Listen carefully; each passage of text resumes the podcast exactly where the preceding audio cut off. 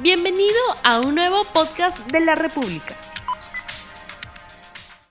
Hola, ¿qué tal amigos de Balón Parado, su podcast de la República, donde vamos a hablar hoy del triunfo de Perú, el segundo en el año, eh, esta vez ante Costa Rica, 1 a 0, con un golazo, la verdad, de Cristian Cueva, y donde se vio, creo, un mejor funcionamiento definitivamente que en los dos partidos anteriores. Perú tuvo este, buenos momentos de fútbol, sobre todo en el segundo tiempo, cuando entra Paolo Guerrero, ¿no? En su regreso, después de casi un año a la selección, pues tras cumplir su sanción, y, se nota que, es un jugador que contagia, que, lidera, que, da un, tema anímico importante a sus compañeros. ¿no? Hoy me acompaña Diego Sanata y Diego, ¿qué tal? ¿Cómo estás? ¿Qué, conclusión te deja la, victoria ante Costa Rica?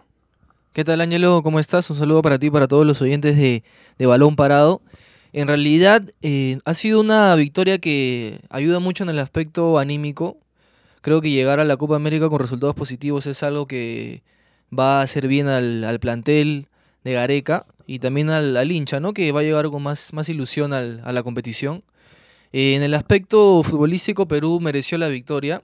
Eh, tuvo mayor posesión, tuvo mayor eh, cantidad de remates al arco. Bien ligerito Costa Rica, ¿no? Sí, Costa Rica no es un rival que te, que te, exige, te exige mucho, te lleva al límite, sobre todo siendo un amistoso, ¿no? Igualmente los jugadores se cuidan en ese tipo de duelos teniendo tan cerca eh, una competición como la, la, Copa América para no lesionarse. pero sí era mucho el partido para mí sirvió mucho para ver el potencial ofensivo que tenemos, ¿no? Porque, a ver, con Ruidías desde el inicio, en el arranque y ante una defensa que, a ver, era de 1.80 para arriba, o sea, bien altos eran los defensores de, Costa Rica, se nos hizo muy complicado. Perú tuvo la pelota bien hasta tres cuartos de cancha, pero luego cuando se necesitaba ese pase final para llegar al área o quedar de cara al arco o generar una ocasión clara, ahí es donde nos ha costado creo que en los primeros minutos, pese a tener mayor posesión, ¿no? Sí, sí, sí, yo, yo coincido ahí, este, y también se da el, sobre el caso de Ruiz Díaz, se hace notar que, a ver, que normalmente cuando juegas en Perú juegas con un solo punta de, como referente de ataque, y cuando entra Paolo ya en el segundo tiempo se le ve más cómodo, tiene más espacio, ¿no? Porque justo no es el único referente, no se tiene que meter entre dos defensas que probablemente tengan un mayor biotipo, sean más grandes que él, ¿no? Así que este que creo que ahí Ruiz Díaz funcionó un poco mejor, todavía le falta anotar nuevamente, no, no un partido más que no, que no puede marcar con la selección. Pero te iba a decir cómo, cómo viste primero la defensa a los dos centrales, esta pareja creo que no se ha dado hasta ahora, me parece. Sí, una pareja inédita. En la, en la selección, Araujo, y Abraham, y cómo lo viste a Canchita González al costado de Tapia también, que fue una de las sorpresas, ¿no? En realidad, eh, los dos centrales son los que tienen, si no me equivoco, mayor cantidad de minutos jugados en sus clubes en esa temporada. De los que están convocados, te hablo, ¿ah? contando a Zambrano y a, y a Santa María. Eh, los dos cumplieron, eso sí, pero igualmente creo que a un alto nivel como va a ser la competición internacional contra selecciones eh, ya consolidadas, delanteros que juegan en Europa, de mayor presencia, creo que es necesario tener en la saga a alguien de mayor experiencia, ¿no?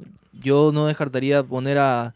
Mi primera opción es Santa María personalmente y luego ya Zambrano y que lo acompañe ya sea Araujo o Abraham.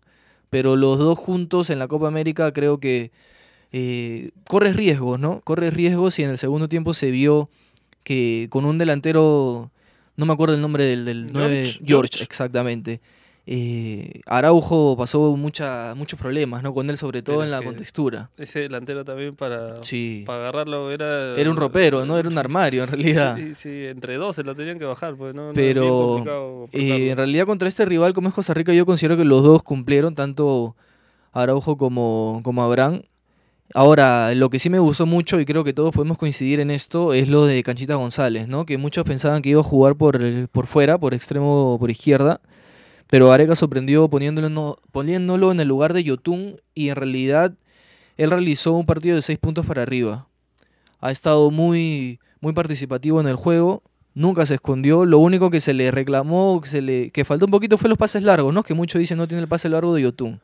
Pero en ah, realidad en los, en los, demás, claro, no hace exactamente igual. Mismo es... Sí, es- este, es imposible. es imposible, ¿no? Ahora Pero yo- en en lo demás, para mí ha cumplido a cabalidad este canchita. Yo te diría incluso que fue la figura del partido, probablemente, ¿ah? porque nadie lo tenía. Este, últimamente Canchita está jugando pegado a un costado, Sí, ¿no? a la más por la banda. a veces de enganche, pero ahora jugando ahí en primera línea que en algún momento lo hizo en la U, pero en Sí, algún hace momento años, hace algo años. algo muy ligero. Este, uno podría pensar, no, él es un jugador creativo, que es más de ataque, probablemente tenga este problemas para retroceder o para marcar, pero incluso hasta en la propa- en el propio área peruana ha sacado un par de balones este importantes, así que en realidad estuvo Es- bien en el sí. juego ofensivo y, y- y en la defensa ayudó, también ayudó bastante. ayudó mucho abajo, está en un gran momento y está con, con físico, que es lo, lo principal, ¿no? Te corre toda la cancha. Y creo que es una muy buena opción si es que eh, se necesita algún refresco en, esa medular, ¿no? Porque no siempre va a estar Tapia o Yotun. no siempre los dos van a, van a estar en buen nivel o en, en lo que se espera en el partido. Y creo que Canchita es una alternativa muy positiva para el equipo de todos, ¿no? También hay que hay que ver. Me preocupa, no sé si sea porque es un amistoso y no se juegan los puntos, pero me preocupa la lo que hizo ayer este Carrillo, ¿no? Carrillo muy displicente nuevamente, se le ve medio apagado. Sí, No se le vio también. metido, no se le vio metido. lo vi un poco displicente, apagado. La- el tema también por ahí va, este, que Carrillo no juega un partido hace tres semanas, un mes casi, Viene, sí, probablemente. sin ritmo porque- viene, sí. ¿no? Porque aparte en los últimos partidos creo que estuvo lesionado. Estuvo lesionado, Entonces, ajá. este, llega sin, sin ritmo, ¿no? Así que hay que ver igual el caso de Cueva, ¿no? O sea, Cueva, este, por ahí tuvo un par de chances en el primer tiempo que la falla y anota el gol, ¿no? En el, en el segundo tiempo un golazo. golazo, en un realidad, golazo, Pero, pero no sé, o sea, fuera de eso son chispazos y no, Sí. no se ve consistencia todavía, ¿no? No es algo regular que ves en todo en todos los 90 minutos, ¿no? Ahora, eh, lo que sí yo considero es que, como lo mencionaste al inicio, ¿no? La selección es otra, tiene otro semblante, se siente más cuando está Pablo Guerrero en la cancha. y es, es obvio, es obvio. Hasta cuando entró, ¿no? O sea, cuando Sí. dijeron que iba a entrar, el, El público se puso de pie, empezó a gritar, a aplaudir. Es, es increíble lo que puede generar un, un jugador, ¿no? Pero es bueno porque te transmite cosas positivas. Lo que contagia, ¿no? También a sus Ajá. compañeros, ¿no? O sea, sus compañeros se sienten como más confianza. Creo que incluso hasta la misma idea de juego ya este, funciona mejor, ¿no? O sea, hay menos, este, menos presión, creo, sobre el resto, porque por ahí sienten que Paolo este, puede resolver o podría resolver en algún momento este, situaciones, partido, ¿no? El partido. Así que en realidad el, yo creo que el- lo más de- lo que más destacaría de aparte del gol de de, De Cueva. de Cueva, este Canchita que hizo un muy buen partido, el regreso de Guerrero, ¿no? Lo que te transmite y también incluso el mismo Galese que ha llegado creo, a los sí. 50 partidos cuando tuvo 2-3 este, que fueron claras, respondió muy bien. ¿no? Sí, sí me sorprendió que Galese, pese a no tener una- un buen presente en Alianza, porque venía, venía mal, eh, si no me equivoco le han hecho gol en todos los partidos que jugó en Alianza, o en casi todos. Eh, en la selección, eh, lo bueno para nosotros es que él eh, tiene otro, otro semblante, ¿no? Él se siente más seguro y se vio en las últimas jugadas del, partido, ¿no? Como tú dices, dos claras, que estuvo abajo ahí en el área, mano a mano. Él respondió bien, se le ve seguro y eso es algo que, que para nosotros nos da tranquilidad, porque muchos pensaban de que Galese en la selección tranquilamente podía cometer algunos errores o comerse algunos goles como lo ha hecho en Alianza, pero lo bueno es que tenemos arquero, ¿no? Tenemos arquero y que él ratifica o le, le responde de esta manera la confianza que, que Gareca le tiene en él, diciéndole tú eres mi arquero, tú eres el número uno, tú a estar en la Copa América y lo bueno es que Galese está ahí, ¿no? Y se mantiene su nivel. Sí, a mí lo que, o sea, si ya nos ponemos a analizar por completo, por ahí puesto por puesto, de repente los laterales no estuvieron muy bien, ¿no? Este, Advíncula sale lesionado también por ahí que preocupó un poco, este, pero Trau, la influencia de Advíncula y Trauco no, no fue tan, no fue tanta como de repente en otros partidos, ¿no? No, no, no los vi, este, tan conectados como en otros partidos, pero a ver, igualito el domingo se juega contra Colombia en el Monumental, ya el último este Así es. amistoso antes de la, del debut de Perú el próximo sábado contra Venezuela. Venezuela. Así que Así que, bueno, es una prueba más, hay que sacar conclusiones sobre la defensa, justo que tú decías que por ahí te deja un poco de dudas. Sí, este, ¿tú a, ti qué te pareció? Eh, a mí, a mí me parece que hicieron un buen partido. ¿Los mantendrías Hasta- contra Venezuela? No, no estoy seguro, pero creo que hicieron un buen partido. Es más, incluso el mismo Gareca en alguna declaración en su conferencia de prensa anterior, antes de, antes de la post partido, este, decía que Zambrano iba a llegar al debut de la Copa América, ¿no? O sea, es como diciéndote que él lo tiene como Lo tiene titular, en mente, ¿no? ¿no? O sea, lo tiene como titular y está buscando el acompañante, que podría ser Santa María, o podría ser el mismo Araujo, o podría ser este Abraham. de- a- este, Abraham que llegan de repente con un poco más de ritmo, ¿no? Sí, en realidad yo no sé qué tanto le, le pasa factura al perderse estos dos amistosos a Zambrano, ¿no? Porque lo ideal era que juegue por lo menos uno de los dos o tenga minutos para ver cómo, cómo está con la camiseta de la selección. Yo no sé si igualmente perdiéndose estos dos partidos Gareca lo mantenga o lo ponga como titular, pero de que se necesita, para a mi consideración se necesita un zaguero de más experiencia y acompañado por Araujo o Abraham, ¿no? Para que nos dé nos dé una mayor tranquilidad. Ahora rápidamente, Ángelo, sobre lo de Advíncula, ya se sabe que hoy día eh, se conoció que es un esguince de primer grado en el tobillo, o sea, no es algo de consideración. Y Pablo Guerrero que sufre de sinusitis también, que es lo que se ha sabido en la información que nos ha, ha hecho llegar Sandro Bazán, ¿no? que ha estado en la videna hoy día temprano.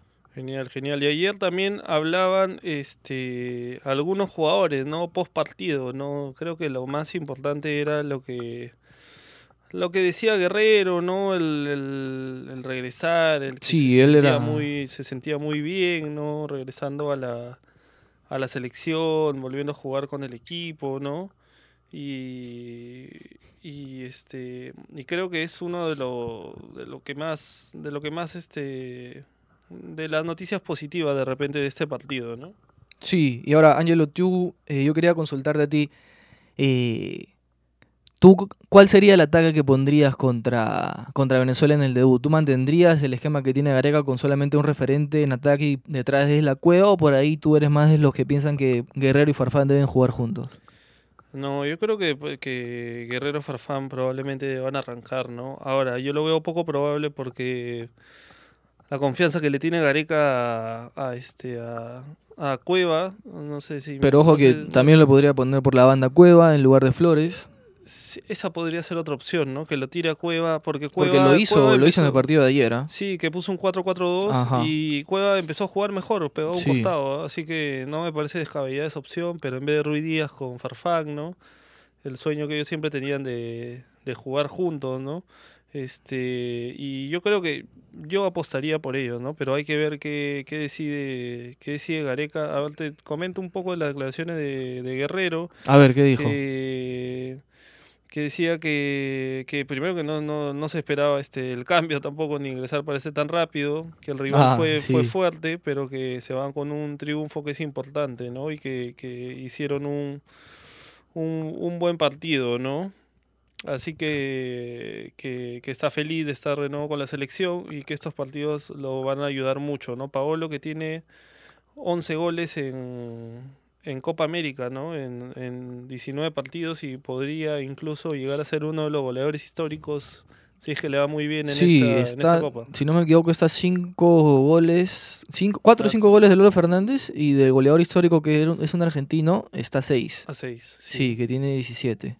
Sí, sí, sí. Así que, que Paolo es una buena noticia, pero más bien hablando sobre nuestros rivales, los que no han tenido una muy buena noticia ha sido Brasil, ¿no? Porque ha perdido a Eh, Neymar.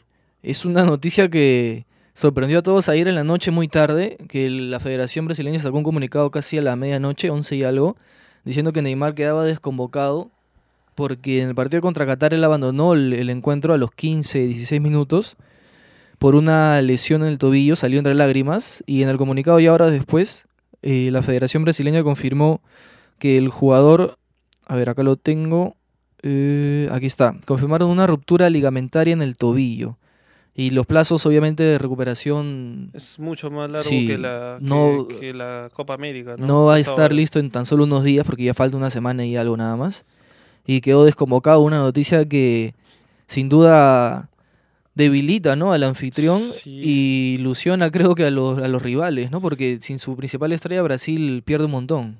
Claro, y te iba a decir también quién podría ser convocado de los que ha quedado afuera en su lugar, porque afuera, por ejemplo, está Lucas Moura, afuera ha quedado el mismo Vinicius. Vinicius ¿no? es uno de los que tiene más, más fichas, ¿ah?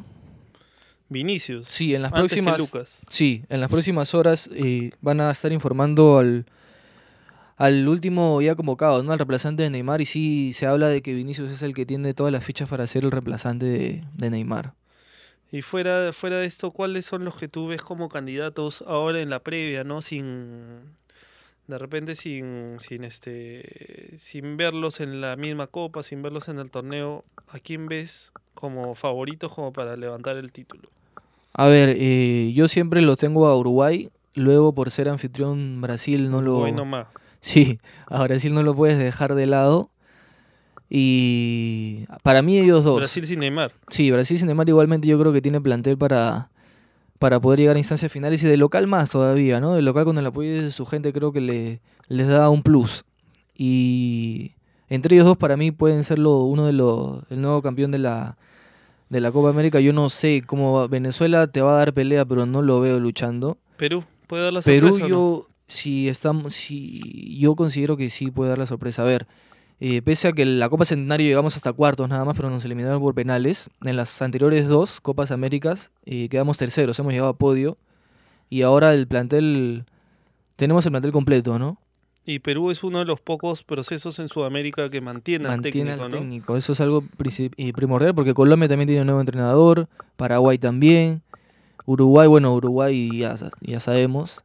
Y luego los, los invitados, los, los países invitados tampoco no, no creo que... No le ve mucha chance. Sí, sí, Japón vienen acá un a, participar. Sí, vienen a participar nada más. Qatar también no va a ganar un poco de competencia pensando ya en su mundial. la Argentina de Messi tampoco me animaría a darlo como, como favorito. El Yo- propio Messi dice que no son favoritos, ya, ¿qué, te- Sí. ¿qué mensaje te puede dar eso, no? Es que el plantel que ha armado Scaloni, la verdad es que no... No, No invita mucho, ¿no? A, sí, pensar no que van invita a... mucho a ilusionarte, ¿no? Pero hay que ver que cómo le van los partidos, ¿no? Finalmente es Sí. fútbol y depende de cómo le van los partidos. Sí, ya nosotros ya vamos llegando al final de esta edición de Balón Parado, pero nos vamos a reencontrar la siguiente semana con lo que va a ser el análisis del partido contra Colombia, ¿no? El domingo a las 4 de la tarde en el Estadio Monumental y ya la selección que partirá el miércoles al mediodía, si no me equivoco, ya a Brasil. Y ojalá que, que traigan buenos resultados, ¿no? Así que esto ha sido todo por hoy, amigos de Balón Parado. Será hasta la próxima semana. Chao. No olvides suscribirte para que sigas escuchando más episodios de este podcast.